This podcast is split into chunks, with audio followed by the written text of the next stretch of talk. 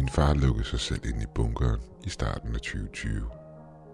Han sagde, det var verdens ende, og da vi ikke troede på ham, bad han os om at åbne vores øjne. Det regnede den dag. Jeg kan huske, at jeg fokuserede på vandet, der ramte vinduespanelerne, imens min søster prøvede at overbevise mig om at skifte mening. Jeg vidste på forhånd, at det ikke ville hjælpe noget, da han var for stedet til at lytte til nogen. Måske dog med undtagelse af Donald Trump, som netop havde deklareret, at covid-19 nu havde skubbet verden ud i en global pandemi.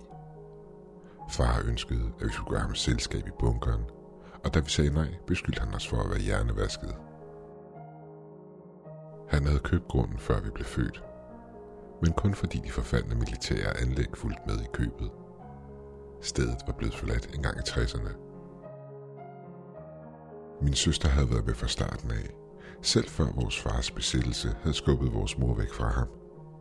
Det var svært for mig at forestille mig, hvordan han havde været dengang. Min mor fortalte, at han havde været en gentleman, men de giftede sig unge, og en person kan ændre sig meget igennem de første år, hvilket min far gjorde. Alt det, jeg kan huske om ham fra min barndom, er de utallige weekender, vi brugte i bunkeren, hvor vi konstant renoverede den og fyldte den med alt det, man kunne få brug for, for at overleve dernede. Vi kunne ikke stoppe ham. Han var ikke den bedste far, og slet ikke en god forælder. Men det var stadig sørgeligt at se ham inde på den måde. Han var forventningsfuld, selvom han troede på, at verden gik under. Det er vel det, der sker, når man bruger det meste af sit liv på at forberede sig på det. Vi måtte sætte en gammel radio op, så vi kunne holde kontakt med ham dernede, da han ikke stolede på mobiltelefoner. Vi hørte dog ikke fra ham så tit. Måske en til to gange om måneden. Den aller sidste gang vi hørte fra ham, fortalte han, at han havde fundet en hemmelig dør i bunkeren, og han ville undersøge, hvor den ledte hen. Det var for tre måneder siden.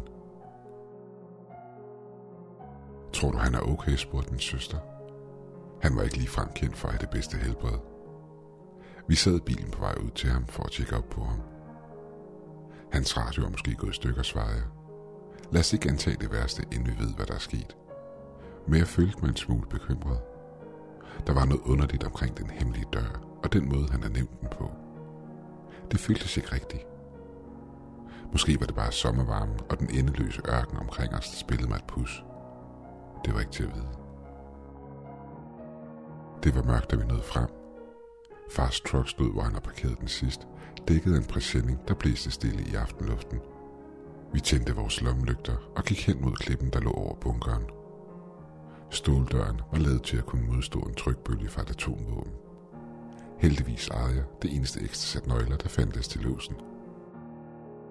Inden jeg stak nøglen i låsen, bankede jeg hårdt på den store metaldør og råbte efter ham. Jeg var en smule nervøs for, at han ville tage fejl af os og tro, at vi var fremmede, der prøvede at bryde ind, og derefter prøve at skyde på os. Hvis han var forvirret, og det var mørkt, så var det helt klart et muligt scenarie, der kunne ske. Jeg bankede igen på døren og råbte på ham af min lungers fulde kraft. Far, er du der? Det er mig, Josh, og jeg har Evelyn med. Jeg tror ikke, han kan høre dig, svarede Evelyn. Jeg nikkede kort. Far, jeg åbner døren nu. Jeg var 17 sidste gang, jeg var her. Dengang var det terroristerne, der ville stå for verdens ende. Og før det var det russerne. Nu? Nu var det Kina. Der var altid nogen, der troede hans elskede frihed. Og dog, og dog var han aldrig rigtig fri. Min søster lagde sin hånd på mit håndled, inden jeg skulle til at åbne døren. Måske, sagde hun bekymret. Måske skulle vi bare ringe til myndighederne, og for dem... Nej, sagde jeg. Han vil bare begynde at kæmpe imod, og måske endda ende med at kæmpe med dem. Jeg låste den tunge dør op, og en fældlugt ramte os som en mur inden for mørket. Det var stanken af død. Jeg kunne genkende lugten fra dengang far havde prøvet, og ultimativt fejlet i et forsøg på at lære os at gå på jagt, og havde lavet kadaveret af en hjort ligge og rådne på grunden i flere uger. På det tidspunkt var min søster stoppet med at besøge ham, så jeg fortalte hende ikke, hvad lugten mindede mig om. Hun holdt sig for næsen, i det vi gik ned ad spiraltrappen. For hvert skridt vi tog, knagede trinene under os, og det lød nærmest som om den var ved at falde sammen. Jeg prøvede at tænde lyset med kontakten, der sad ved bunden af trappen. Klikket for kontakten, ekkoede ned langs den lange korridor, der førte ned til beboelsesområdet. Men intet skete.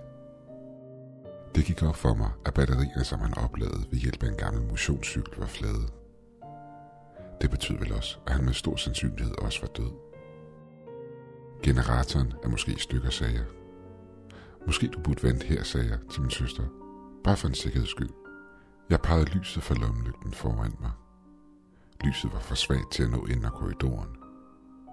På vej herud havde jeg følt mig klar. Jeg følte mig trist og tom på den måde, det føltes, når man mister en forælder, der ikke er en rigtig god forælder. Men i det mindste følte jeg mig ikke bekymret mere. Men på den anden side tænkte jeg for mig selv, i det jeg stigede ned ad den mørke korridor, jeg plejede at løbe igennem som barn, var jeg bange. Frygten mindede mig om de mareridt, jeg havde haft som barn, og om hvordan de startede. De kryb altid op på mig i mørket og voksede så store og skræmmende med deres groteske skyggeformer på loftet i mit barndomsværelse. Jeg lader dig ikke gå derind alene, sagde Evelyn. Vi bliver sammen. Vi gik ind i mørket. Stanken steg for hvert skridt vi tog. Det samme gjorde mit hjerteslag. Bunkeren virkede så meget mindre, end hvad jeg huskede den som. Asymmetrien imellem mine minder og virkeligheden fik det hele til at virke forkert på en eller anden måde. Som om bunkeren, vi stod i, kun var en model af den virkelige bunker. Hvilket den selvfølgelig ikke var. Jeg var bare vokset. Konfederationsflaget bød os velkommen, indtil vi nåede enden af korridoren. Det hang på den kolde cementvæg, og så afbladet ud i lyset fra lommelygten. Næsten som et spøgelse. Hvilket det ved på sin vis også var. Et spøgelse fra en fjern fortid. Man skulle være seriøst forvirret for at hylde friheden så meget som far gjorde, og så hænge sådan et symbol op, der stod for så meget mindre frihed, sagde Evelyn. Han ønskede at beskytte sin frihed så meget, at han byggede et fængsel til sig selv, svarede jeg, i det jeg fjernede lyset fra det og efterlod det i mørket. Vi trådte ind i hovedkammeret. Det var overfyldt med skrald. Tomme dåser af mad og øl lå spredt ud over det klistrede gulv, så vi må tage store skridt for ikke at træde skraldet. Det er underligt, sagde Evelyn. Hun pegede sin lommelygte i retningen af det lille spisbord. Se. Hårene i nakken rejste sig, da det gik op for mig, hvad hun mente. Det lille spisbord var dækket til tre personer. Jeg sagde intet, da jeg prøvede at få det hele til at give mening. I det jeg skulle til at sige noget, afbrød min søster mig. Hvem fanden var hernede sammen med ham? Vi ved det ikke, begyndte jeg. Jeg mener, måske har han bare efterladt de gamle tallerkener på bordet og... En lyd af noget, der faldt på gulvet, kom fra et af rummene længere nede i bunkeren. Jeg pegede lommelygten i retning af lyden, men kunne ikke se, hvad der havde lavet den. Far, råbte jeg. Det er mig, Josh. Er du der? Intet svar. Jeg er bange, viskede Evelyn. Noget er helt galt. Jeg hørte kun halvt det, hun sagde. Mit fokus var et helt andet sted. Nemlig på noget, der hang på væggen i den anden af rummet. Det er ikke meningen, at den skal være der. Jeg gik langsomt imod det.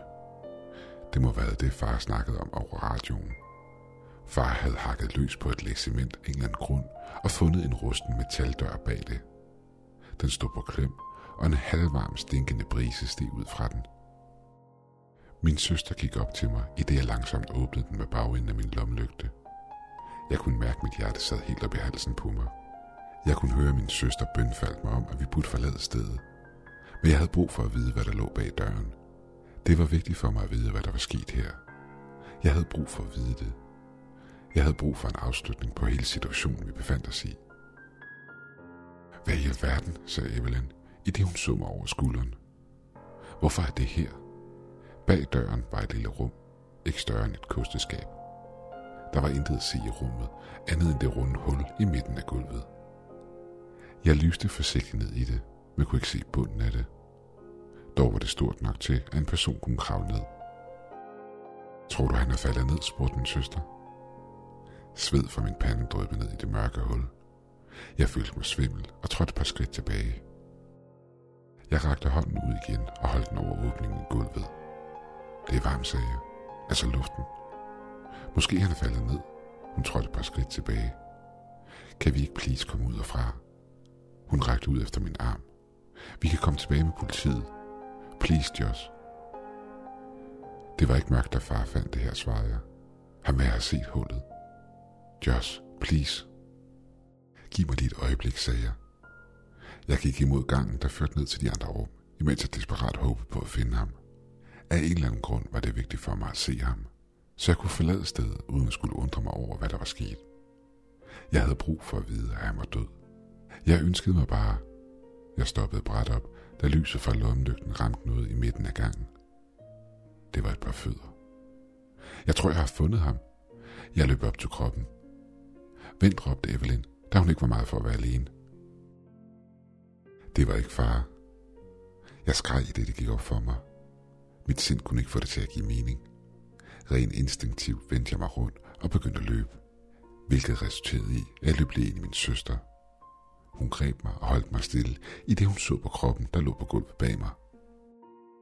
Åh oh Gud, hvordan er det muligt? Det, det er jo dig. Lad os komme fucking væk herfra, sagde jeg. Nu. Der var intet, der kunne forklare det her, selvom min hjerne arbejdede på højtryk for at finde frem til en forklaring. Jeg havde kun set et glimt af kroppen, inden jeg i panik havde vendt mig om og stødt ind i min søster. Men hun havde ret. Det halvrådende ansigt, der lå på gulvet, var det samme som mit, og med et skudhul i panden. Vi væltede igennem beboelsesområdet, hvor stole og dåser blev skubbet til side i et panisk forsøg på at komme ud fra bunkeren. Vi var lige ved indgangen, da en familiær stemme ekkoede igennem den mørke gang bag os. Josh? Det var far. Vi stoppede begge to op. Er det dig, Josh? Far, råbte jeg. Hvad fanden foregår der her? Du skal ikke bekymre dig, svarede han. Det lød som om hans stemme kom fra den anden ende af bunkeren. Måske inden fra lageret af. Jeg dræbte svinet. Gav ham en kugle for panden. Kom ud, far, råbte jeg. Vi må alle ud herfra. Det er ikke sikkert her. Stilhed. Noget er galt, sagde Evelyn. Far, råbte jeg. Jeg kan ikke bevæge mig, Josh. Jeg er fanget under en hylde, og jeg har brug for din hjælp. Jeg vendte mig imod min søster. Gå udenfor. Jeg skal nok få ham ud herfra. Vi er lige bag dig, okay? Tænk dig om, Josh tryllede Evelyn. Tror du på, at han har været fanget under en hylde i al den tid? Jeg skulle have lyttet til min søster. Og selv efter, hvad vi lige havde set, kunne jeg ikke få mig selv til at overveje det, min søster hentydede til. Det var simpelthen for langt ude. Jeg løb tilbage til gangen og råbte til min søster, at hun skulle skynde sig op på overfladen og vende på os der. Jeg sænkede kun farten i det, jeg trådte over livet, der bar mit ansigt. Måske var det et tilfælde. Måske havde det bare været en indbrudstyv, der tilfældigvis havde lignet mig. Trods alt var hans ansigt halvråden, og det var tydeligvis ikke mig. Jeg følte mig dum, og havde næsten overbevist mig selv om, at det blot var mit barndoms frygt, der spillede mig et pus. I det jeg gik forbi det lille toilet, så jeg noget, der fik det til at løbe koldt ned ad ryggen på mig. Far sad på toilettet. Hans pistol hang stadig på fingeren, og hjernemassen var sprøjtet ud over væggen bag ham. I skødet på ham lå hans journal. Den var nu indsmurt i blod. Kom nu, Josh. Far blev ved med at råbe. Jeg har brug for din hjælp. Min hjerne kørte på højtryk. Der var ingen måde at vide, hvem af dem der var hvem. I det jeg hørte min fars stemme råbe på hjælp, og på samme tid så livet af ham, fyldtes min krop med en følelse af ren redsel. Jeg rakte langsomt ud efter journalen i hans skød og greb den, i håb om, at den ville kaste et lys over hele situationen. Jeg skulle lige til at åbne den, da min søster skreg. Jeg får tilbage og sprang dengang over min dobbeltskænger krop og fandt min søster stå og kigge på noget i hjørnet af hovedkammeret. Jeg bad dig om at gå udenfor, sagde jeg, men afbrød mig selv. Er du okay? Det... Det... græd hun. Det... Det er mig. Sammenkrøllet i hjørnet lå hendes nøgne døde krop. Hendes hoved var blevet twistet på en måde, at halsen var brækket. Der foregår et eller andet helt sindssygt her, svarede jeg. Far har skudt sig selv for langt til siden, og dog bliver han ved med at råbe på hjælp. Lad os komme ud herfra og tilbage til bilen, nu. Vi kørte væk fra bunkeren så hurtigt vi kunne. Hvad end det var, var det stadig i live dernede, og det råbte på hjælp. Min søster insisterede på at blive hos mig et par dage, hvilket jeg ikke havde noget imod. Vi havde delt en oplevelse, ingen andre kunne relatere til, og vi havde brug for hinanden for at komme over traumet. Det tog mig en dag at opbygge mod til at åbne fars journal. Den startede ud med hans sædvanlige konspirationsteorier, men jeg bladrede hurtigt forbi dem. I slutningen af journalen havde han kun tilføjet små noter. Der stod følgende. Fandt en skjult dør. Dybt hul. Muligvis for et hemmeligt militærprojekt.